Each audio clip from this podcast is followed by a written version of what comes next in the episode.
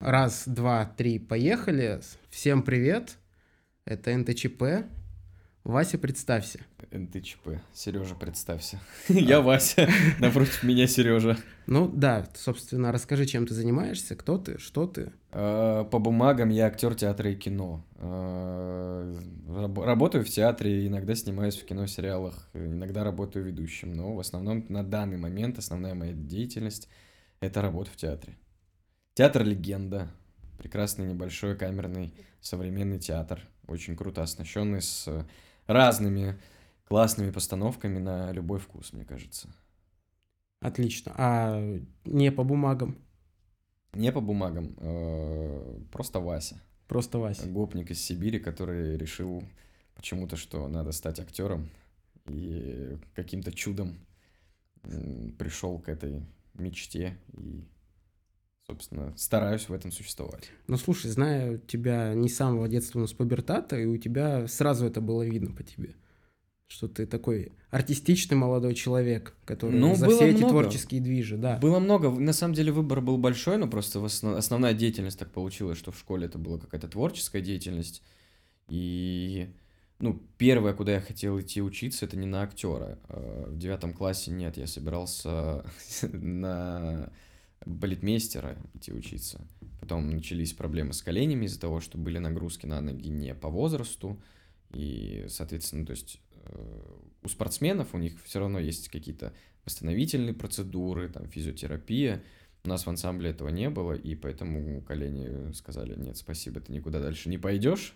Если пойдешь, то только на коляске. Вот, я решил заняться здоровьем немножечко в тот момент. Восстановил колени и понял, что если что-то творческое, почему бы не пойти на актера. Хотя самое удивительное, что я там играл какие-то спектакли, в мюзиклах мы в школе участвовали, а именно в театре, на постановке до поступления я был 1 раз. Это нормально, мне кажется. Нет, это не нормально. Я считаю, это ненормально. То есть ты прикинь, ты идешь в профессию, где по сути, то есть да, можно грезить там кино и так далее, но 99,9% актеров, они только работают в театре. То есть ты идешь с этой мыслью, понимаешь, что... не понимая, а побывав в театре со стороны зрителя только 1 раз. И то есть ты был в театре только со стороны уже сцены. Слушай, у меня же похожая история в этом плане. Тогда перетечем ко мне, кто я, что я, да, собственно, Сергей. Как я стал маркетологом? Да, прости господи. Маркетолог. Да. А по образованию ты кто? Я закончил факультет политики и международных отношений по специальности реклама и связи с общественностью. В целом... Как-то. Да, то есть маркетолог, по сути. Просто как я вообще им стал? То есть я же собирался идти в ГМУ, поступать и так далее. Что это? Государственное муниципальное управление. То есть я целенаправленно хотел быть политиком. То есть сначала я хотел быть врачом, знаешь, эту историю 7 лет готовился, а потом... За 3 месяца до ЕГЭ такой: а мне нельзя быть врачом, потому что я не успею заработать деньги себе на новое сердце. Вот. И пошел в политику, потому что уже там во времена школы начал там зарабатывать эти довольно неплохие суммы. Это какие-то. Вот этот, как его, молодежный центр или что? Нет, такое? МЦ это... Мы туда ходили, чтобы избегать уроков. Я и, собственно, наш общий знакомый Валя, мы туда приходили, нам давали всякие справки, что мы активные школьники. И мы с этими справками приходили в школу, чтобы не ходить в эту школу, собственно. Нормально. Да. Потом я решил поменять стезю и пойти на ГМУ. И, к сожалению, получилось так, что поступить туда, куда я хотел, вот эта история с Олимпиадой. Да может, к счастью. А может, к счастью, да. То есть 1 место по России занял, но не набрал, подтвердить это, 1 место, мне 1 или 2 баллов не хватило, я уже не помню. Вот, и, собственно, сдавал я математику базу. И только в одном вузе не нужна была математика базовая, чтобы идти в ГМУ. Вот. Но я такой: что делать? Начал искать всякие варианты, написал в новосибирский вуз один, они такие: слушай, есть варик. Поступаешь к нам на рекламу. Потом переводишься.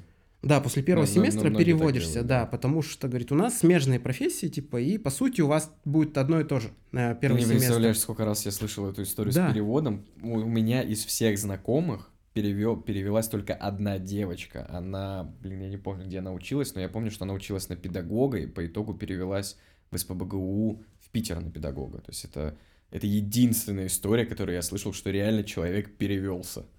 Ну вот, я за первый семестр просто понял, что реклама топ, мне нравится, и, по сути, это именно то, чем я и хотел бы заниматься, да, то есть политтехнологии и так далее. То есть у меня, по большей части, маркетинг в политической сфере, нежели в частной.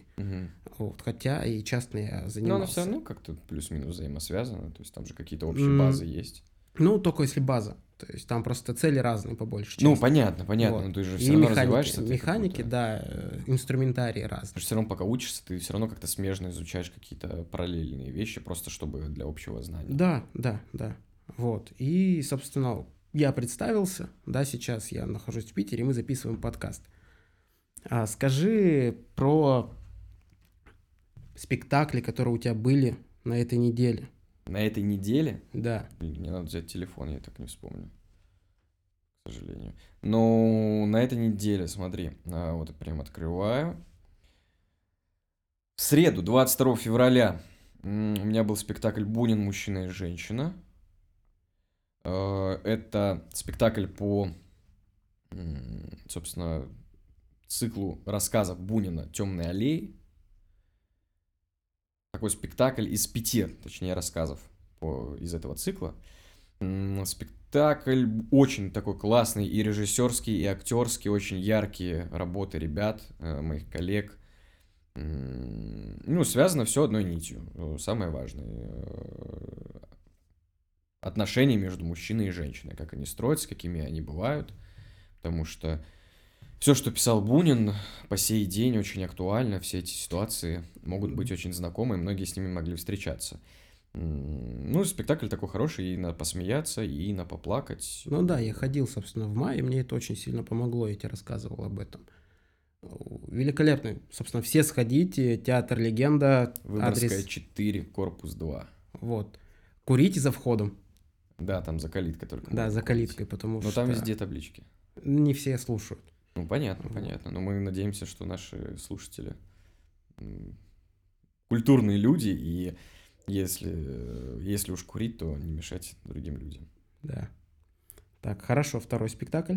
Второй спектакль. Дальше на следующий день мы поехали в Сосновый Бор. У нас был выезд спектакля «Нильс».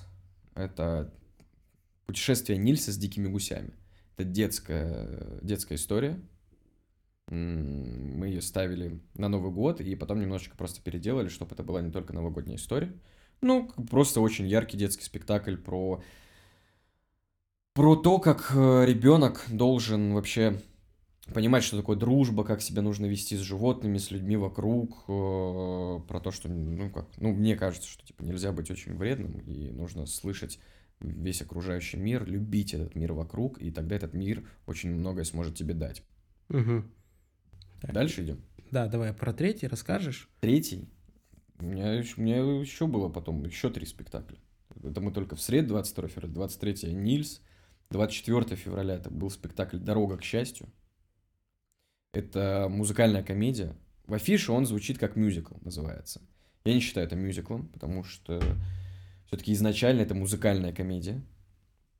И немножечко именно жанр именно музыкальной комедии, то есть там немножко другая специфика существования на сцене. Это такая голливудская история, немножечко напоминающая по стилистике Гэтсби, и время примерно то же самое, то есть это начало, грубо говоря, начало 20 века, сухой закон в Америке, и это история о том, как репортер и дочка миллиардера влюбляются друг в друга, и, собственно, тоже очень такая яркая, классная история, на которую сходить там с девушкой вообще за милую душу. Ну и просто сходить, приятно провести вечер. Очень классно. То есть я там играю главную роль. И это первый вообще мой спектакль, где мне пришлось и петь, и танцевать, и безумно много текста, и искать юмор в местах, где его может вообще не быть, и находить его, и чтобы это все было еще очень классно, быстро, ярко. Вот такое вот. И искать такого персонажа немножко не от себя. То есть, грубо говоря, американский журналист 30-х годов. Угу. Кому стоит сходить на этот спектакль? Всем. Ну, давай не все. Ну, хорошо, давай так. Вот. С девушкой на него сходить вообще за милую душу. Это просто вот парам обязательно. Тем, кто не разочарован в любви, тем, кто верит в какую-то сказку, сказочную историю, тем, кто любит старые голливудские фильмы или фильмы как раз там условно про 30-е годы 20 века. И тем, кто любит классную, очень крутую музыку, потому что когда-то давно этот спектакль шел в театре музыкальной комедии, и роль, которую играю я сейчас, играл Андрей Ургант. Угу. И музыку к этому спектаклю написал, если я не ошибаюсь, фамилию я точно помню, а имя, по-моему, Михаил Аптекман. То есть он взял старинный джаз, американский, естественно, немножечко его адаптировал, сделал свои аранжировки, и то есть это именно вот любителям джаза тоже обязательно на него сходить. То есть, ну, много, очень-очень-очень большой пласт этот спектакль должен по-хорошему занимать. Просто мне кажется, что это лично мое мнение, оно может быть неправильным, когда этот спектакль в афише назвали, что это мюзикл, очень многих людей отпугнули, потому что я лично, если бы у меня был выбор идти там на музыкальную комедию или мюзикл, я бы выбрал музыкальную комедию. Потому что мюзиклы я не очень люблю. Угу. Ну да, логично. То есть мюзиклы — это все-таки для более целевого сегмента. Да. Музыкальная комедия — это вот как бы и людям, которые любят драму, и музыку. То есть это можно и оттуда взять пласт людей, и оттуда. Вот, потом на следующий день, то есть это вот до этого был спектакль, спектакль «Дорога к счастью». На следующий день был спектакль «Отель, все включено». Это комедия. Прям классическая комедия положения, это спектакль, ну, для большинства зрителей, это такой, ты приходишь и 3 часа просто угораешь, потому что, ну, комедия положения, то есть всегда какая-то очень яркая ситуация, из которой главный герой пытается выпутаться, и именно классно, приятно провести вечер, это вот просто расслабить мозг, и посмеяться, это вот идти на «Отель, все включено», такая очень... Ну, на самом деле, очень знаменитая постановка. По-моему, в оригинале называется «Отель номер 13». И сегодня, собственно, с утра мы играли спектакль «Гудвин. Исполнение желаний». То есть я считаю, что это безумно эксклюзивный спектакль вообще в городе Санкт-Петербурге, потому что это не просто детский спектакль с яркими костюмами, с знакомым всем сюжетом. У нас Гудвина и Гингему играет довольно-таки знаменитый иллюзионист, фокусник Андрей Поздняков. То есть это спектакль, в котором можно не только посмотреть, собственно, сам спектакль, но и фокусы. То есть в самом начале выходит Гингема, показывает фокусы на ярмарке городской, а в конце спектакля уже Гудвин показывает фокусы. Круто. То есть такой интерактив. Но это больше не интерактив. Интерактив — это когда ты взаимодействуешь прямо из зала. Да, мы не вызываем зрителей из зала, но сами фокусы, они показываются в зал. То есть таким апартом. И, грубо говоря, ты смотришь фокусное шоу совместно со спектаклем. Понятно, что фокусы, они занимают, там, наверное, 10% спектакля всего. То есть это не весь спектакль фокусы. Но, тем не менее, то есть ты ведешь ребенка и сам идешь, то есть и поудивляться фокусом, и посмотреть историю, которую знают все с детства. Понял. Сейчас вот эту вот часть, где мы рассказываем про твои спектакли, я думаю, все поняли, обязательно уже купили билеты, пришли, посмотрели, да, уже бегут, так сказать, в Театр Легенда на... Выборгская, 4, корпус 2. Вот. Курить все помнят где. А лучше не курить. А лучше, да, вообще не курить, бросайте, вредно это дело. Слушай, Вась, расскажи, в принципе, как строится неделя, да, рабочая твоя в театре, как актеры театра. То есть в чем отличается? Допустим, я человек, который хочет выбрать стезю театрала, не знаю, как правильно склонить, и хочу работать в театре, не работать, служить в театре, да, так правильно говорить. И вот что бы ты мне рассказал об этом? Предостерег, может быть, в чем? Ну, я бы сказал вообще передумать тебе сразу же, сходу. У нас мастер наш Владимир Александрович Тыкки, всегда, когда кто-то приходил куда-то пробоваться, мы когда приходили, он говорил: бегите, пока не поздно, не надо вам это. Ну, во-первых, это профессия, где нужно безумно много работать над собой, то есть самообразовываться прям постоянно. нужно сразу же понимать, что у тебя не будет классической жизни, как у всех людей. Во-первых, потому что дай бог, это один из миллиона, наверное, ну не из миллиона, может, и преувеличиваю, там один из 10, может быть, 100 тысяч людей попадают действительно в профессию после того, как заканчивают. То есть у меня с курса, наверное, человека 3-4 работают сейчас всего в профессии. Остальные как-то где-то около смежно пытаются что-то делать, но прям в профессии безумно мало людей остаются, потому что очень сложно куда-то попасть. Угу. Ну, то есть там отсев такой жесткий идет в этом плане. Ну, мало того, что то есть ты при поступлении, там, условно, наверное, 1000 человек на одно место, угу. Потому что все насмотрятся кино и такие, блин, я хочу быть артистом, и идут в кино. Плюс 4 года обучения, за это время еще там, наверное, 20% с курса отсеивается как минимум. И уже после отсеивается 80%, потому что просто не могут даже устроиться. Вот, плюс опять же, у тебя абсолютно ненормированный рабочий график. Официально, по-хорошему, если ты работаешь в театре, именно в театре, если мы сегодня говорим там про театр, не про кино и так далее, то единственный выходной в неделю – это понедельник. И это не факт. Вообще далеко не факт, потому что у тебя в этот день могут быть какие-то смежные проекты, могут просто забрать у тебя этот выходной. Да, там до него, может, там что-то доплатят, какие-то небольшие суммы, или там перенесут условно на другой день. Но, как правило, его просто забирают, там дают какую-то денежку, и то не факт. И все.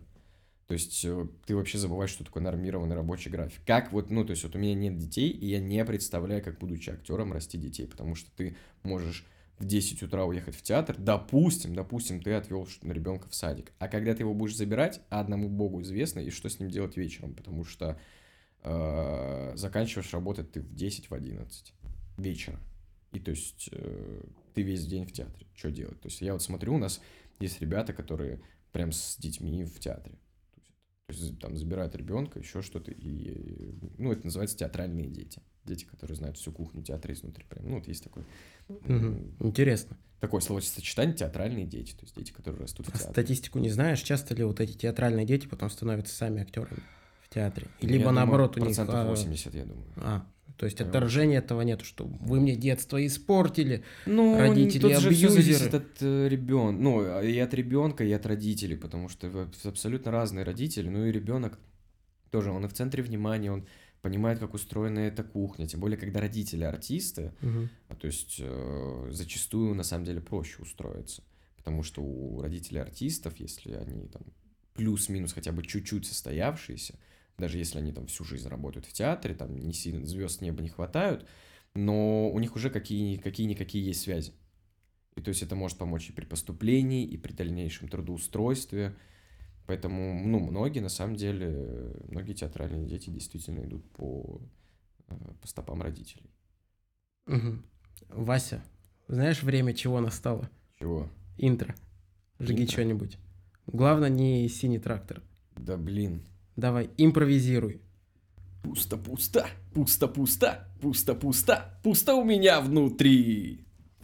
Отлично. Да, не вышедший трек пока что. А ты у нас еще и пишешь музыку, правильно? Не, я не пишу музыку. Я не считаю, что я пишу музыку. Нет, я пишу тексты в основном. Я могу исполнить музыку. Я очень, мне кажется, я последний раз музыку писал года 4 назад. Ну и то есть какая-то музыка, ты подобрал аккорды, ну не подобрал, а там, соединил какую-то часть аккордов, там 5-6 штук, и получается какая-то песня. Я пишу тексты, довольно-таки немало писал когда-то стихов, сейчас это гораздо реже. Ну, я помню. Силя Саныч. Силя, просто Силя Алексеевич, не Алексеевич, Саныч, Силя Алексеевич. Да. Вот. Ну вот, писал, да, много в одно время стихов, сейчас это гораздо реже, но все равно пишу. Ну да. Вот, на данный момент я вроде как, смешно, являюсь резидентом литературной гостиной. Это такое литературное сообщество в городе молодых поэтов, хулиганов, тунеядцев. Это в баре... Грибоедов. Да, в баре Грибоедов каждый вторник собирают, можно прийти, любой желающий может прийти почитать свои стихи. Главное условие — свои стихи. И все. Угу. Прийти, записаться и все, и почитать.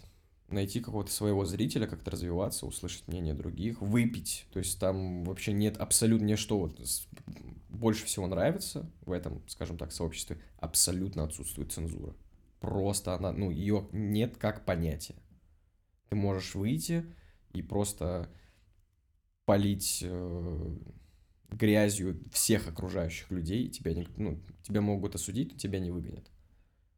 Интересно. Слушай, раз мы, в принципе, наш подкаст превратился в какую-то рекламу вещей, в которых ты принимаешь участие, что довольно интересная вещь, правда. И тогда я предлагаю продолжить в этом же направлении и вспомнить, копнуть, так сказать, поглубже. Мы можем вернуться к театру и больше про театр рассказать. Ну, давай все-таки одну тему мы заденем. Давай. А, что-то есть знакомое, как 4 летающих енота. Блин, я не знаю, можно материться у нас в подкасте, нет? Ну, нежелательно, потому что я поставил галочку, что у нас все цивильно, но ради тебя давай... Детей. Да. Мы запикаем, Марат, запикай. Это пиздец! 4 летающих енота. Господи, да, вот Сережа сидит напротив меня. Дело в том, что когда-то в школе... При присутствующих, я не могу сказать, у меня была рок-группа, потому что она была у нас. Дело в том, что Серега когда-то был басистом в группе «Четыре летающих енота». И неймингом тоже там же я занимался, пока я там был. Енота ты придумал. И название к песням. Название, блин, как Серега шикарно придумал название к песням, это просто, это божественно. Короче, мы назывались вначале «Ярко», я придумал такое название, это, господи, я сейчас такой, какое ярко, вы о чем? Да, потом я предложил переименоваться в «Брайтли» все-таки. «Брайтли» — это по-английски, по-моему, да. «Ярко». Да. Потом мы, причем «Брайтли» мы были, наверное, месяца 4, пока Валя, да, не нашел, что есть такая группа. Валя, да, по-моему, нашел. Да, Карпов нашел. Да, что какой-то американский там чувак, у него, ну, собственно, группа называется «Брайтли», и мы начали думать, что делать. И Серега в чат ВК кидал смайлик, и мы... Короче, смайлик на самом деле волка. Да. Но мы все считали, что это енот. Я отстаивал эту позицию до самого конца, кто бы со мной не спорил. Да, то есть вот Серега говорил, это енот, и мы такие, блин, а чё, ну, енот, окей, хорошо. Вот, и нас тогда на тот момент в группе было 4. Мы, ну и вот мы, собственно, назывались, типа, ну, 4 енота как-то слишком просто. Мы такие, 4 летающих енота. И причем мы назывались Four Recons Fly, и если, типа, переводить реально на английский 4 летающих енота, то это абсолютно неправильный перевод. Ну, то есть там как-то по-другому. Но я и сейчас английский не знаю, но меня поправили, да, в какой-то момент. Да, но уже было поздно, мы уже назывались Four Recons Fly. Как бы... Мы из глубинки Сибири, поэтому нам было все равно. Да, ну что. Настоящий андеграунд из леса. Да, как Серега придумал название к песням. Ну, просто мы играем песню на репетиции, у нее нет названия. Серега брал просто рандомное слово из этой песни. У нас была песня «Прага». Там один раз звучит это слово, где-то, по-моему, в первом куплете. Просто оно там вскользь как-то прозвучало. Гуляли по улицам Праги, что-то такое там было. Да, Я до сих пор это помню. И все, и песня называлась «Прага». Ну да. Ну так это сразу... Вот смотри, как у меня работает мозг в нейминге особенно. Mm-hmm. Ты человек, который не знаешь группу. Mm-hmm. Группа Four Recons Fly, 4 летающих енота. Mm-hmm. Скорее всего, что-то либо гринписовское, либо про путешественников. Так. Вот. Да вот ты сейчас рассказываешь, в тот момент у тебя мозг так не работал. Я вот сотку готов поставить. Я же должен оправдывать свои глупости и говорить, что я умный. Так. Вот. И в чем-то разбираюсь. Вот. Собственно, человек увидел, такой, о чем... Поют ребята, смотрят, о, Прага, значит, это все-таки люди, которые путешествуют. Ага. Давай включим. Ага. Включает песню, я честно скажу, текст я не помню. Хочешь, я даже мотив не помню. Хочешь, я тебя сейчас удивлю? Ты тоже. Нет, включим. Что включим? Не включим, а включим. Ну я ж бидло. Бидло. Или, может быть, я не прав, но ладно. Да, ради бога, поправляй. Да, я думаю, если этот подкаст послушает больше 100 человек, кто-нибудь да точно нас поправит. Нас, по-моему, просто как-то поправляли, что-то... Блин, я не включу. Короче, ладно, все, прости. Да. И он включает эту песню, идет вот этот вот мотив, и там «Не гуляли мы с тобой по улицам».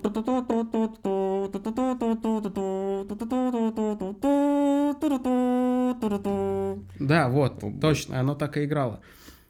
И человек сразу понял, ага, И песня про любовь, оказывается, не про путешествие, а про любовь и разбитое сердце. Я засыпай. Чё, блин. Это другая песня, нет? Наш месяц май. Любовь пройдет, и ты скажешь, да, а мне нужна зима, зима. Да, да. Это она. Вот. Угу. И, собственно... Самое смешное, что пошло. Первая песня «Прага», вторая «Солнце», третья «Наркотик». Да. «Прага», «Солнце», «Наркотик». Да. Мы не пропагандируем нездоровый образ жизни, только за здоровый образ жизни, да, если что. Каждый решает, как убивать себя сам. Да. В общем, да, песни, ну, то есть и «Прага», «Солнце», а «Солнце» тоже что-то... А, ну «Солнце» — это там это слово в припеве, хотя бы было, хотя бы в припеве уже, спасибо. И, но «Наркотик» — это было... Про наркотик. Да, да, там, но там припев «Ты будто наркотик, да. Ты будто мой сон, ты будто мой воздух, ты будто мой стон». Ну, это, я считаю, было твое самое логичное название. Все остальное было «Что? Почему?». И это было классно. Это да, была нет, изюминка. Вообще, да. Вот. И Серега был таким басистом, это... которого слышно. Каждый, кто заходил на точку, такие, тебя слышно. Да, потому что он тыркал, когда не надо. Короче, я потом я узнал... Потом я басист. Ну да, это да, басист — это 0-0-0-1-1-1-0-0-3. Да, то есть, короче, я Серегу учил играть на басу, просто показывал ему, говорю, вот смотри, вот тут зажимаешь, вот тут тыркаешь, дын-дын-дын-дын-дын, и Серега довольно-таки даже справлялся, ну, такой базовый именно басист. Басиста. Да, басист вообще. Потом я подстригся под 0, но это уже было в институте. В общем, да. Потом я, кстати, узнал, знаешь, в чем прикол, что, оказывается, если ты играешь на басу, ты должен попадать в бочку. Ну... Вот, а мы просто тыркали. А я в бочку попадал. Ага. Ты просто не помнишь. Головой ты просто в бочку попадал. Ну, в общем, да, Серега вот имеет прямое участие к этому Four Recons Fly. Так а что ты хотел про Four Recons Fly? Да я просто вспомнил это. Я такой, логическая цепочка, опять же, мы говорим про тебя, твои проекты, я вспомнил проект «Юность». Проект «Юности»? «Юности». Ну, «Юность». Во-первых, да, тут типа игра слов, что выступления были в «Юности». Дом культуры. Дом, и юность, наш возраст. Я про это говорю. Ну да, ну какой это? 10-й класс. Начало. Да, 10-й, конец 9-го, может быть. Нет, конец 9-го я только пошел в ДК учиться. Да, это 10 класс был. И где-то 10-й, сколько это, месяца 2 продержался, потому что там был какой-то ужасный дядька, он брал какие-то бешеные бабки за 45 минут псевдообучения. Это было очень ужасно. И... Потом уже, то есть где-то, наверное, в октябре полностью поменялся состав практически. И вот я позвал Серегу, Карпова, да, по-моему, сразу еще тоже позвал. А, нет, Карпова я позвал. Нет, Сидячка сидела на барабанах. Сидячка сидела, да, потом пришел Тоша. Тошу я долго уговаривал у чувака, одноклассник наш, у него... Но он занятой, он бандит. Не, у него класса с 8-го была просто электрогитара с комбиком. И, ну, все об этом знали, но, ну, как бы было чувство, что он не умел на ней играть. Вот, у чувака с 8 класса была гитара с комбиком, и никто не знал, что он умеет играть. Потом, как оказалось, он не умеет на ней играть. То есть ему подарили, и оно просто у него стояло и так далее. И я говорю, блин, Тоха, у тебя есть инструмент, тебе уже ничего покупать не надо, уже классно.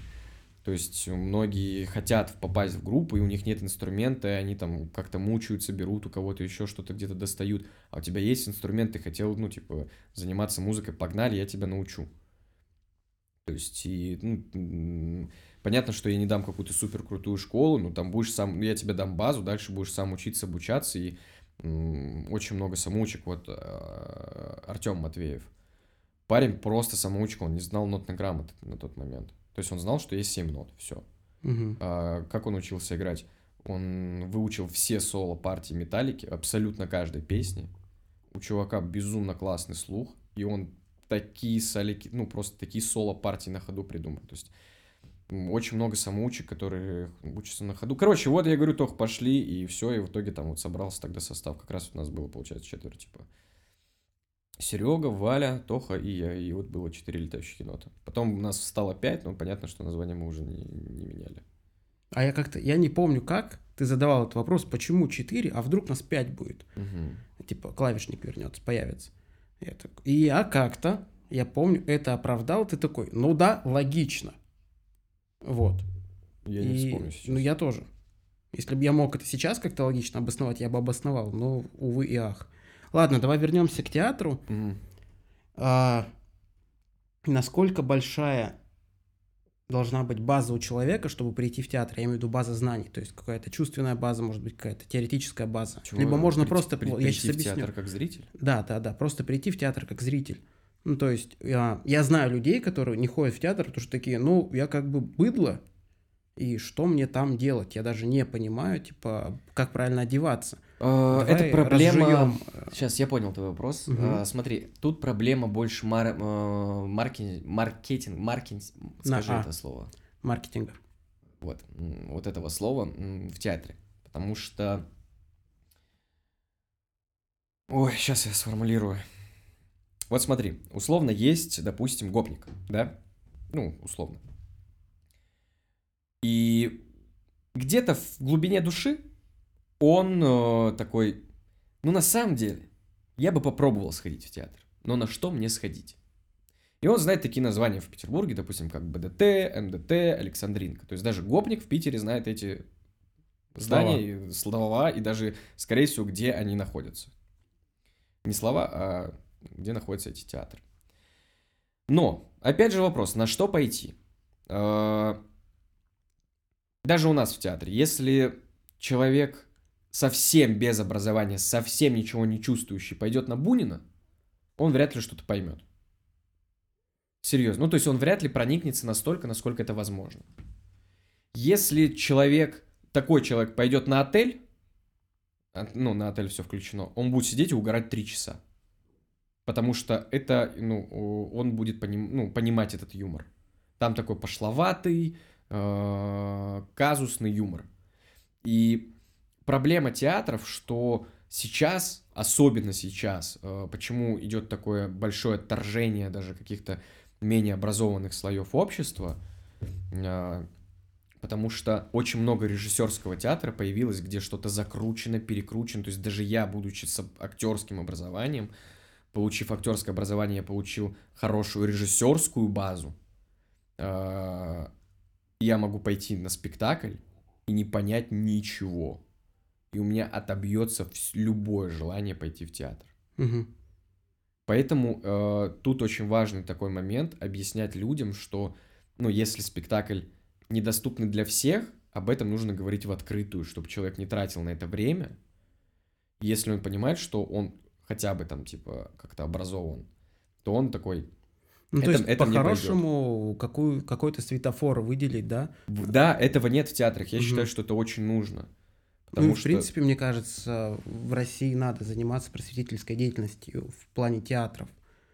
Потому что не самое большое количество людей, правда, в них ходит, какое могло бы ходить.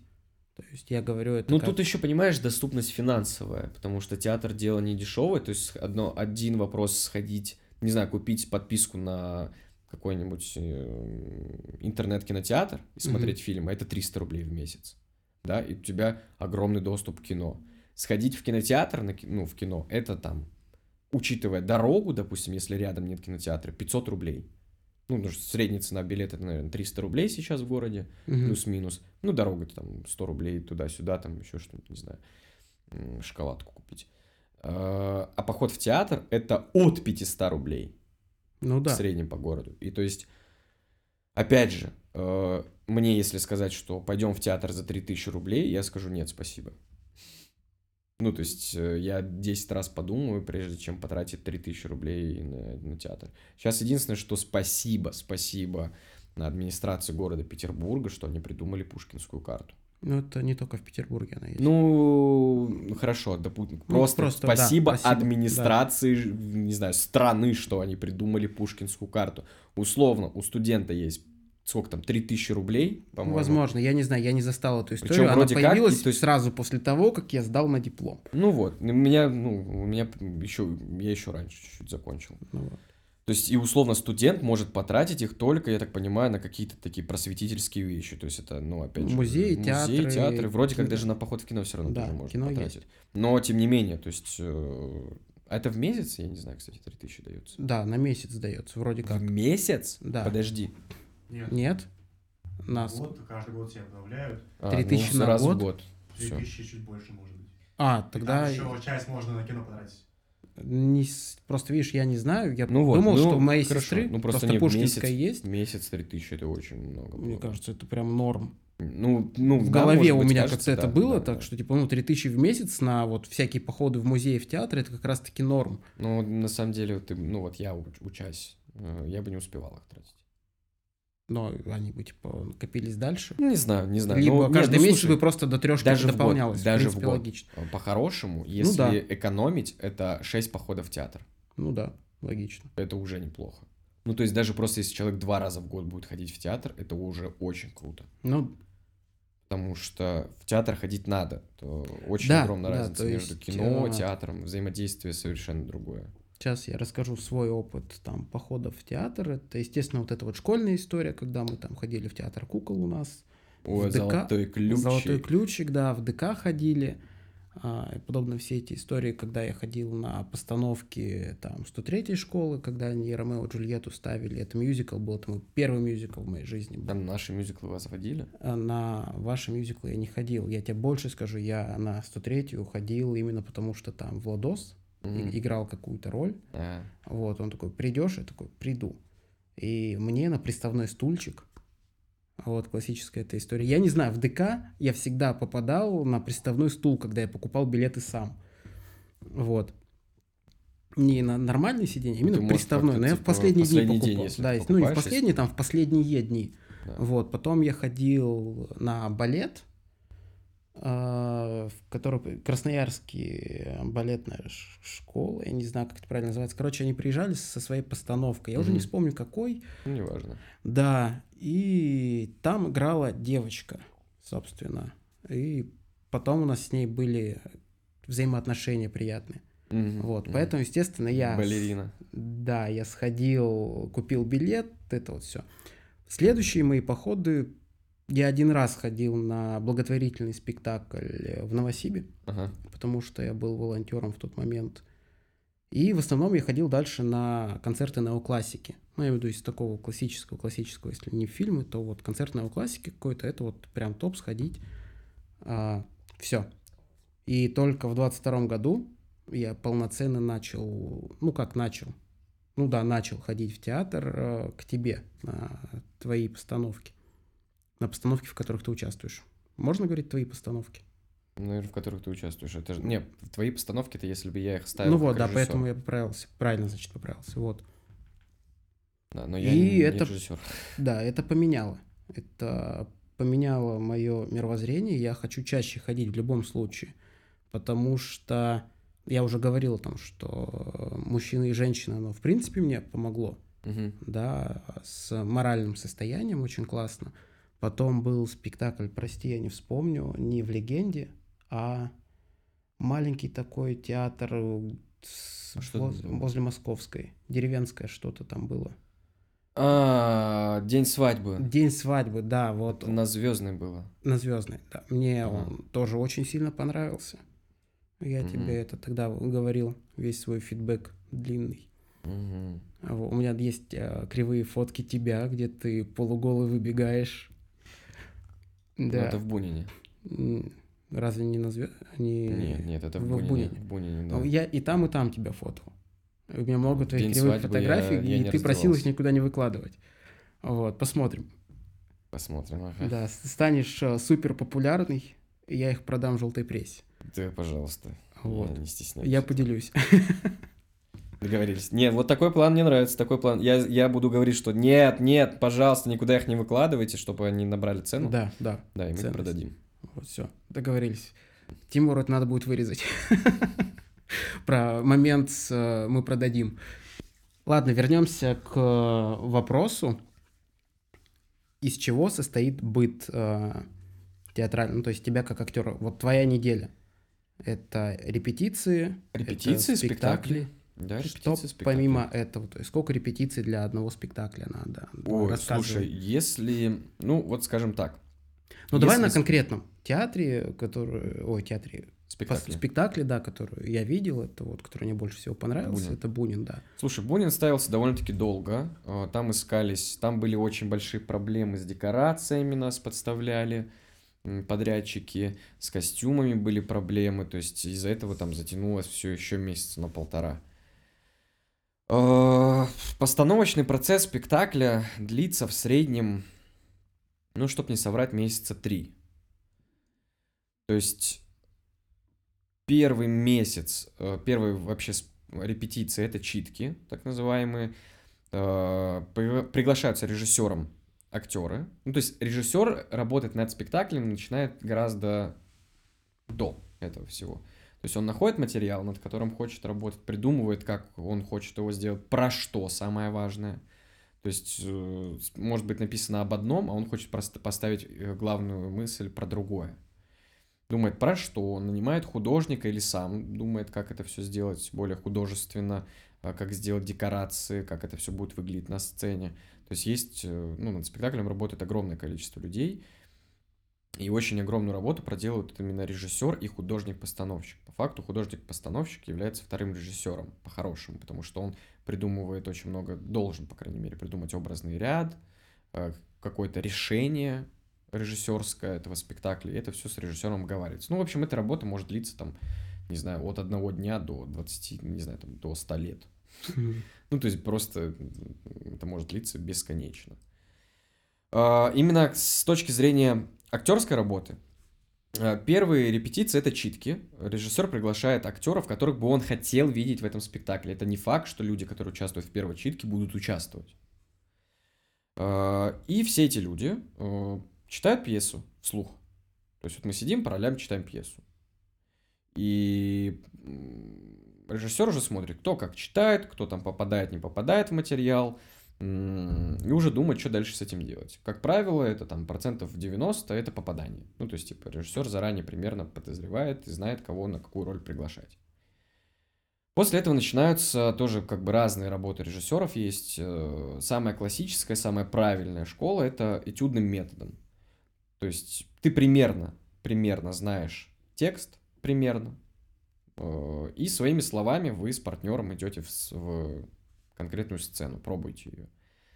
Разминаете, общаетесь в этой сцене, то есть, как бы, грубо говоря, там исходное, основное действие, финальное действие. Вам нужно к этому прийти. Постепенно учится текст, все это режиссер подправляет, в нужное русло направляет, и вы приходите там еще, наверное, за месяц к предитоговому состоянию, то есть вы уже знаете текст, вы нарабатывали какие-то сцены и так далее.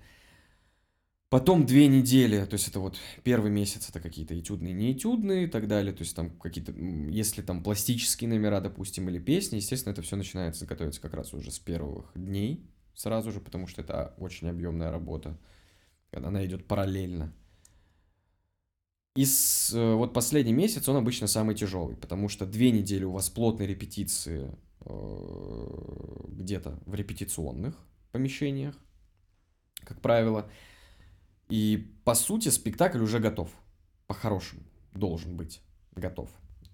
Не всегда так получается, но в идеале он должен быть уже готов, просто это нужно перенести на сцену и уже на сцене обжить декорации, реквизиты и так далее. Потому что именно декорации, реквизиты и прочее обычно изготавливаются за месяц, они должны быть готовы, но на практике они готовы где-то недели за 2 только до спектакля. Это хороший, и это будет хорошо.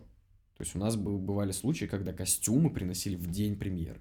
Я помню, даже когда у вас косяки были, прям уже на самой сцене, там с той же самой телегой. На Бунине? Нет, не на Бунине, день свадьбы. Там нет телеги.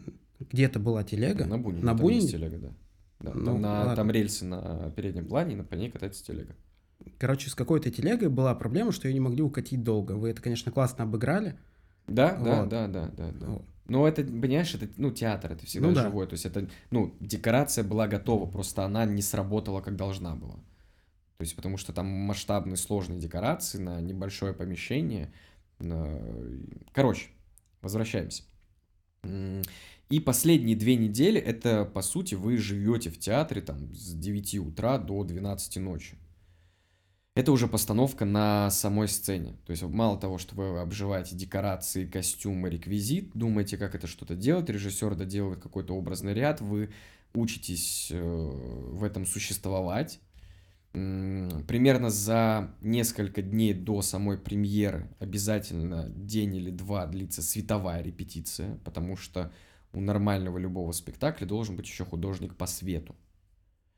То есть он заранее отсматривает... Ой, там был, наверное, плохой звук. Он заранее отсматривает... Я дернул микрофон. Художник по свету. Он заранее отсматривает, что вы примерно делаете, понимает, что должно быть, заранее обговаривает это с режиссером, и 2 дня вы репетируете свет. То есть вы ходите по точкам ключевым, которые уже отрепетированы. Вы знаете, что в этот момент вы должны стоять именно здесь.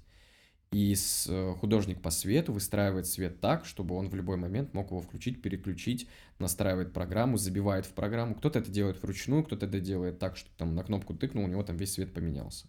И у него просто подряд там условно там 300 вариаций света. Он просто первый свет, второй свет, третий, четвертый, там последний сцена там. Понятно. И, собственно, за день, за два до премьеры делается... Ну, идут, естественно, прогоны для себя. И за день обычно до спектакля, до премьеры делается прогон на зрителя. Это называется прогон на пап, мам и так далее. Ну, или прогон на зрителя. Приглашаются родственники, друзья, коллеги. И, условно, вы там на небольшое количество людей играете спектакль. И слушайте реакцию, слушайте обратную связь. И вот, условно... После этого спектакля слушаете какие-то замечания режиссера, замечания друзей, коллег, ну, которые вы можете, условно, за ночь обдумать и на следующий день что-то поменять. Перед премьерой вы репетируете еще раз с утра и уже вечером играете премьеру. И это не значит, что премьера – это финальный вариант спектакля.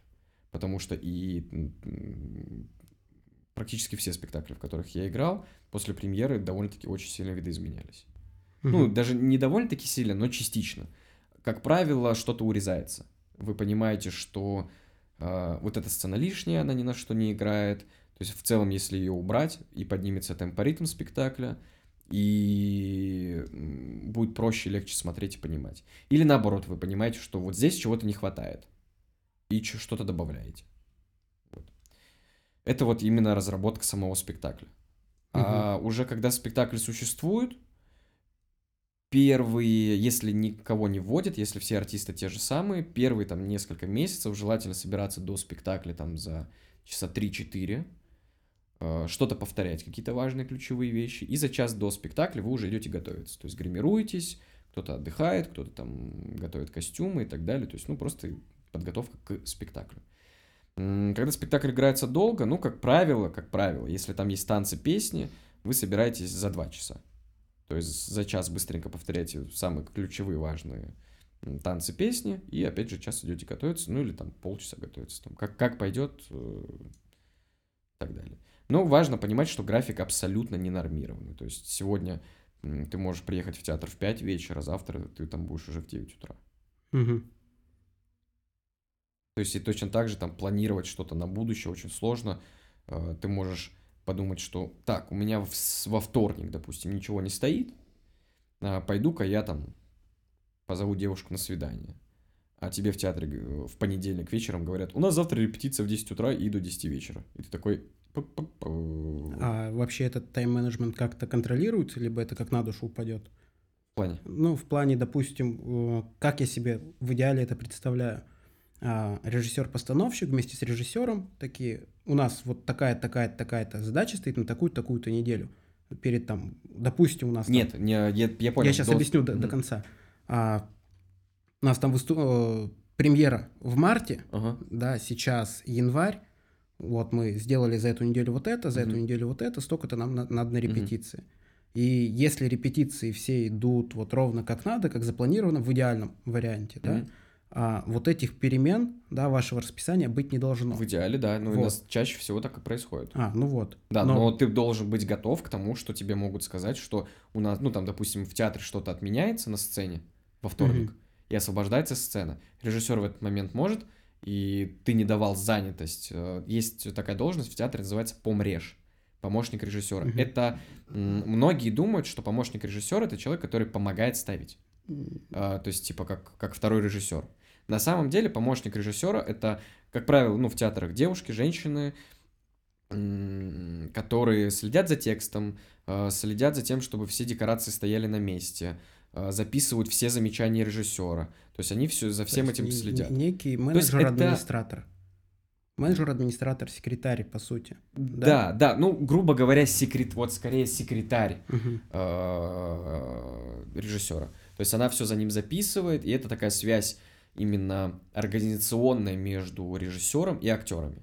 То есть я даю свою занятость помрежам, и оно уже потом, когда все, грубо говоря, там 10 актеров дали свою занятость помрежам, режиссер говорит, в какие дни мы можем поставить репетиции. То есть он говорит, я могу в любые даты. И она смотрит такая, так, вот в эти дни у нас не могут эти, вот в эти дни могут все, вот так, ну и так далее.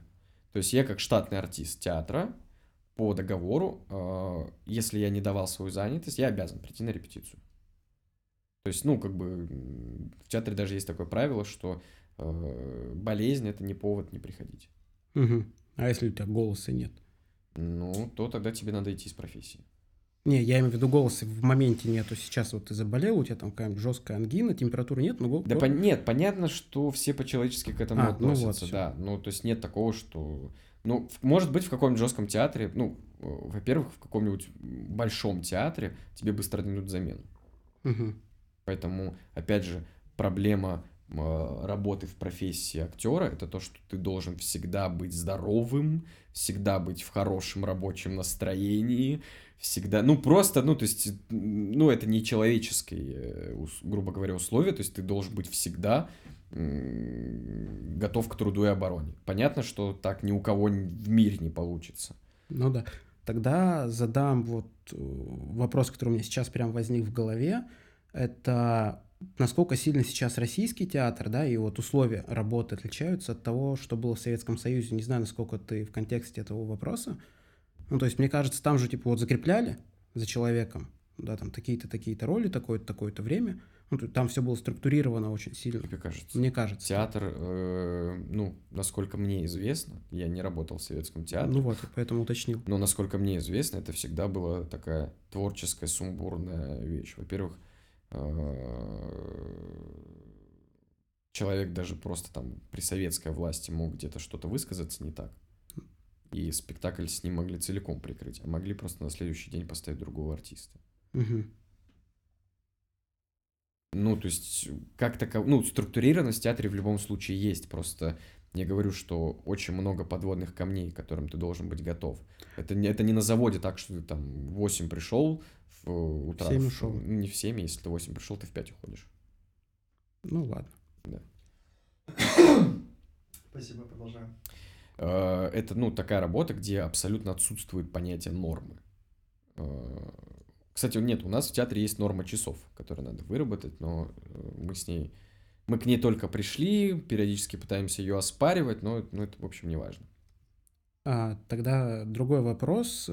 Давай посчитаем деньги. Это, я знаю, что это не самая финансовая профессия. Так. В любом случае, чисто вот, если работать не с шабашками, да, какими-то колымами, а именно театр, ты вот 100% времени работаешь, служишь, да, в театре, сколько ты будешь иметь денег? Вот на должности ты вот только-только пришел как актер, молодой актер.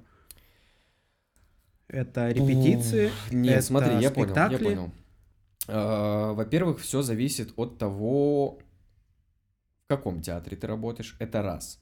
Во-вторых, взяли тебя на оклад, взяли тебя на договор по найму. То есть есть такие договоры, ну, многие сейчас в Петербурге работают по договору трудовому, где ты получаешь конкретную сумму за спектакль и там конкретную сумму за репетицию. Угу. Есть штатные артисты, которые получают фиксированную ставку за месяц, может быть, там какие-то премии. Есть другой вариант штатных артистов, которые получают условно оклад, и вот я знаю, в одном из театров есть бальная система.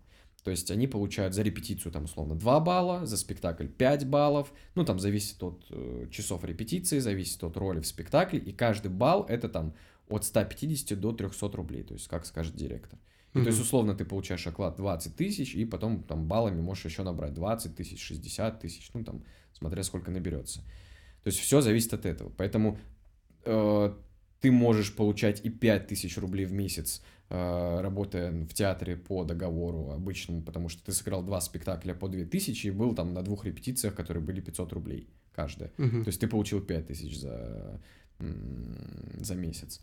Может быть так, что ты, не знаю, там... вот я знаю, что в больших театрах есть еще такая ставка, как стажер. Угу. То есть ты туда приходишь, ты получаешь ставку стажера, и ты там можешь получать 20 тысяч рублей в месяц, при этом ты обязан быть в театре 24/7 и знать все роли. И как, то есть люди на это живут и выживают, вообще непонятно. Прикольно. То есть очень такие большие вопросы, особенно к таким большим театрам. И на самом деле там довольно-таки из-за этого большая текучка. Потому что многие просто не выдерживают. Ты 24/7 в театре, 20 тысяч рублей в месяц получаешь. Ты даже, ты снимешь комнату и, дай бог, если ты на эти деньги снимешь комнату, и у тебя останутся деньги на гречку. Хорошо, скажи, в среднем, сейчас средняя зарплата в Питере, да, мне кажется, достойная средняя зарплата в Питере, это примерно 100 тысяч рублей. Достойная средняя зарплата. Это очень хорошая формулировка. Достойная средняя зарплата. Ты понимаешь, о чем я. То есть средняя зарплата там по России, средняя зарплата в Питере. Нет, актеры столько в театре... Короче, я понял твой вопрос. Да. В театре столько не заработаешь. Заработаешь, но не во всех театрах. Угу. То есть мне кажется, насколько я общаюсь, в среднем, из всех моих знакомых, которые работают в штате, то есть штатники, как правило, получают больше. Угу. То есть потому что у них есть какая-то фиксированная оплата. То есть, как я уже говорил, ты можешь там 2 спектакля в месяц отыграть и почти ничего не получить. А штатники, наверное, это в среднем 40-60 тысяч в среднем. То есть есть такие театры, там, условно, мне кажется, в Александринке там можно и 150, и 200 получать. То есть очень многие вещи зависят от театра, то в каком ты статусе в этом театре, от того, сколько играешь, как играешь, от благосостояния. Театр частный, это театр, государственный театр. То есть, большинство все равно, в любом случае, большинство актеров, работают где-то параллельно, что-то где-то преподают, у кого-то свои курсы. Плюс съемки фильмов, как у тебя. Съемки, да. На съемках, прям самое крутое, если ты хочешь зарабатывать, то это съемки. Но туда очень-очень-очень-очень-очень сложно попасть. Угу. А сейчас ситуация в стране, по сути, у нас много фильмов иностранных ушло. Так. Заменяется ли это сейчас российскими фильмами? Скорее всего, заменяется. Я не слежу за этим. Слушай, насколько фильмами это больше заменяется, я не могу сказать. Сериалы сейчас выпускаются очень крутые. И «Премьер» выпускает крутые сериалы. «Кион» выпускает очень крутые сериалы. «Кинопоиск» выпускает безумно крутые сериалы. В это вкладываются очень крутые деньги. И я так понимаю, они каким-то образом... Это прям, для меня магия, научились контролировать процесс отмывания денег. Потому что в кино безумно сильно... почему российское кино сильно страдало, и у многих были вопросы, куда тратились деньги. Понятно, что все это отмывается. Там где-то туда-сюда. И мне кажется, по крайней мере, поскольку я вижу продукт, я довольно-таки немало начал смотреть русских сериалов, у меня появилось ощущение, что они научились... хотя бы половину этого отмыва останавливать. Как мне кажется, не в контексте всей этой истории, как я это вижу, по твоим словам, как это могло бы быть. Mm-hmm. То есть сейчас же «Кион», «Премьер», «Кинопоиск» тот же, да, сейчас тоже Иви начал снимать. «Иви». Это по большей части все-таки... «Кинопоиск» первый, мне кажется, начались. Нет, «Премьер», понятно, «Премьер» начали первый снимать, потому что «Премьер» это с ТНТ. Сама суть, да, и это больше частные компании все-таки. И им выгодно, чтобы деньги, которые они выделяют на съемку фильма, или сериала, они все-таки ушли в кино, они в какие-то карманы. Да, в любом случае кино практически все занимаются частной компанией. Я имею в виду, смотри, есть фонд кино, который выделяет, какие-то колоссальные деньги, там режиссерам и так далее, откуда там задавались вопросы, почему столько денег мы потратили, получили это. И пришли частные компании, они пришли, последние сколько, десятилетия, по сути. Примерно начали появляться. Они, им нужно за каждую копейку отчитываться. Это не так. Да, слушай, эти же частные компании в кино и отмывают деньги. если ты приходишь в кино и вкладываешь в него деньги, это значит, они у тебя есть. Угу. Значит, они у тебя в достатке, и ты изначально подразумеваешь, что у тебя не факт, что ты уйдешь в плюс. Угу.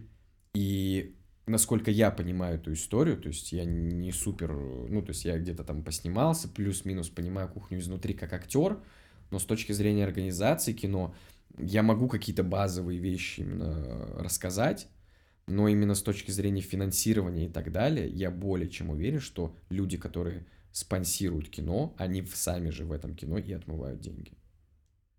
Угу, окей.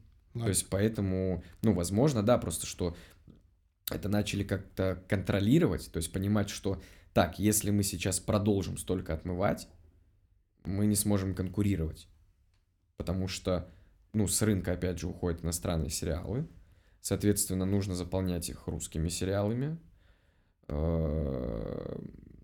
сериалов становится больше, и повышается конкуренция. И чтобы выиграть конкуренцию, нужно сделать продукт, который будет круче. Да, и с этого заработать, собственно. Вот. Поэтому мне кажется, что они начали плюс-минус как-то притормаживать в этих процессах. Хотя, кто знает, может, просто начали выделять больше денег, и поэтому отмывают столько же, а на выходе все равно получается больше денег. Зная эту структуру, да, если бы выделялось больше денег, остались бы те же самые люди, которые жили по этим принципам, так сказать, отмывалось бы их просто больше. Их больше бы в карманах оседало.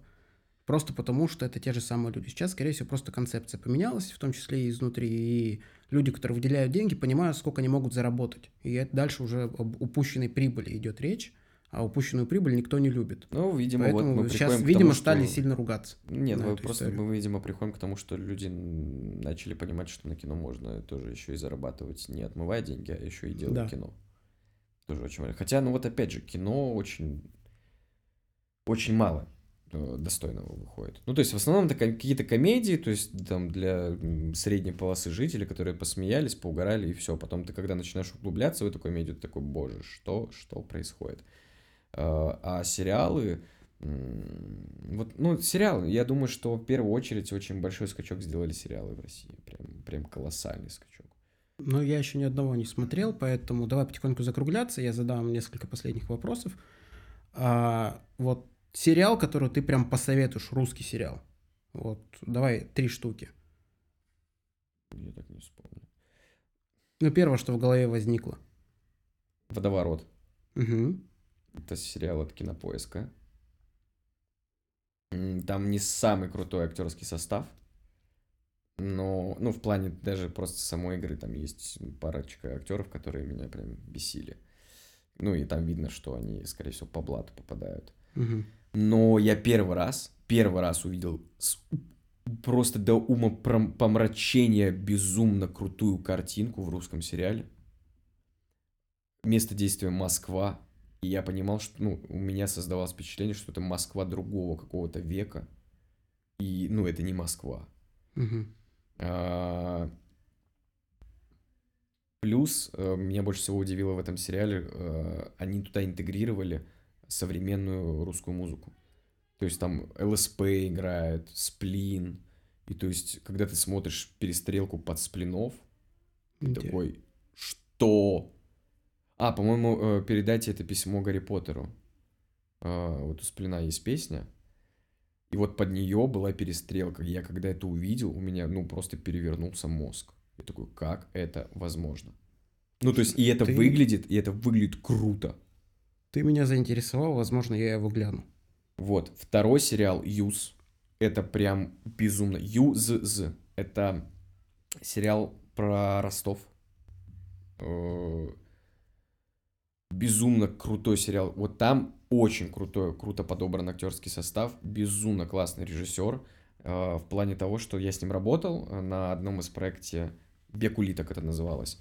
И когда ты видишь, как режиссер относится к своему детищу, что он им горит, он пытается в нем разобраться и не делать все на отвали, а то есть если есть сцена, он хочет ее поставить классно, он хочет добиться нужного результата, и поэтому, опять же, то есть, возможно, кстати, мы с тобой говорили про кино, почему оно, я считаю, что становится лучше, возможно, появляется новая каста режиссеров, которые готовы даже получать меньше, но чтобы их продукт был продуктом, а не просто там на выброс какой-то непонятное что-то. Это безумно классный сериал по сюжету, по драматургии, по актерской игре и в целом по наполнению, по постановке. То есть очень классно. О, подожди, «Водоворот». Это вот, который первый русский меня прям впечатлил. Юз. Ну, комедийных очень много. «Вампиры средней полосы» — шедевр. Какой-нибудь... Что еще такого? Ну, ладно, 3 ты назвал. Ну, хорошо, ну вот, «Вампиры средней полосы». Очень, я считаю, что очень классно, с такой с классной стороны открыта тема вампиров. Хотя я не фанат темы вампиров, а тут как бы глубинка России... Живут какие-то вампиры, у них своя жизнь. И там классно объясняется быт, почему там никто не понимает, что они вампир, как у них устроен быт, как они живут, что делать. Ну, то есть вот Стоянов вообще, просто я на него смотрю, сколько лет человеку, мне кажется, ему предложи сыграть, я не знаю, там, обезьянку где-то непонятном чем, он прочтет и поймет, что это можно классно сделать, он будет в этом участвовать. Просто это вообще глыба. Угу.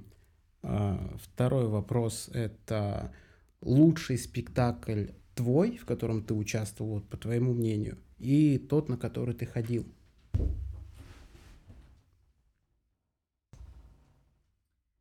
В котором я участвую, мне сложно судить, потому что я люблю каждый спектакль по-своему. Каждый спектакль очень многое мне дал, потому что я не могу сказать, что я научился быть, что я актер, который вот всему обучен. В каждом спектакле, мало того, что я учусь у разных режиссеров работать, я еще и учусь работать с разными партнерами над разным материалом, поэтому у меня нет такого, что я там люблю этот спектакль больше. То есть, но... Как мне кажется, прям такой большой для себя внутренний скачок у меня получился вот на спектакле «Дорога к счастью», потому что большая роль, и петь, и танцевать, и много говорить, и вести спектакль, и очень далекий от меня, скажем так, персонаж. Возможно, этот спектакль дал очень много. Хотя, вот «Бунин» мне дал безумно много, потому что там очень много повествования, нужно учиться тянуть. Там «Отель все включено», это вообще прям полноценная комедия, которую я никогда в жизни не играл. И там совершенно другой, абсолютно уже третий способ существования, поэтому не знаю. Ну, хорошо, вот ты как зритель тогда, вот что тебе ближе всего по душе, как зрителю в таком случае? Вот человек, который разбирается, но вот ты пришел как зритель, не как актер, а как зритель. Наверное, Бунин бы мне понравился больше всех. Угу. Бунин и «Дорога к счастью». «Отель» я бы так отнесся, я бы вряд ли его запомнил, то есть это вот именно спектакль, классно провести вечер, у меня были бы воспоминания, что, это было классно, смешно, крутые, лихие актеры, все прекрасно. «Бунин», мне бы понравилось, что я бы понял эту режиссуру, она сложная, но понятная обывателю. Угу. То есть она объемная, но при этом понятная. И «Дорога к счастью», и у меня бы тоже были такие впечатления, что это был классный вечер, я что-то из этого для себя понял, очень прикольный режиссерский ход, который я бы тоже понял. И, основные это наверное, «Дорога к счастью» и «Бунин. Мужчина и женщина». То есть, про другие спектакли, которые когда-то у меня были, я не буду говорить. Хорошо. А спектакли, в принципе, на которые ты ходил, топ-топ-топ.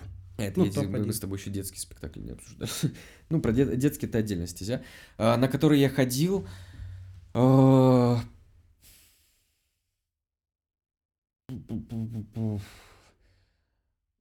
Первое, что... «Лерка», «Балтийский дом», спектакль «Лерка». Это я ходил на него 6 раз. Спектакль «Белый Петербург» в мускомедии. На нем я был 4 раза.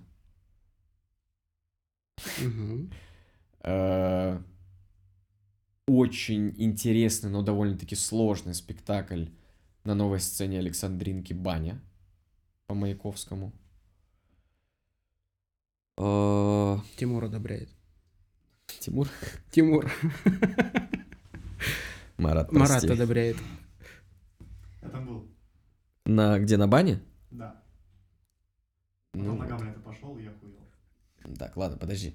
Что я сказал? Лерка, Белый Петербург.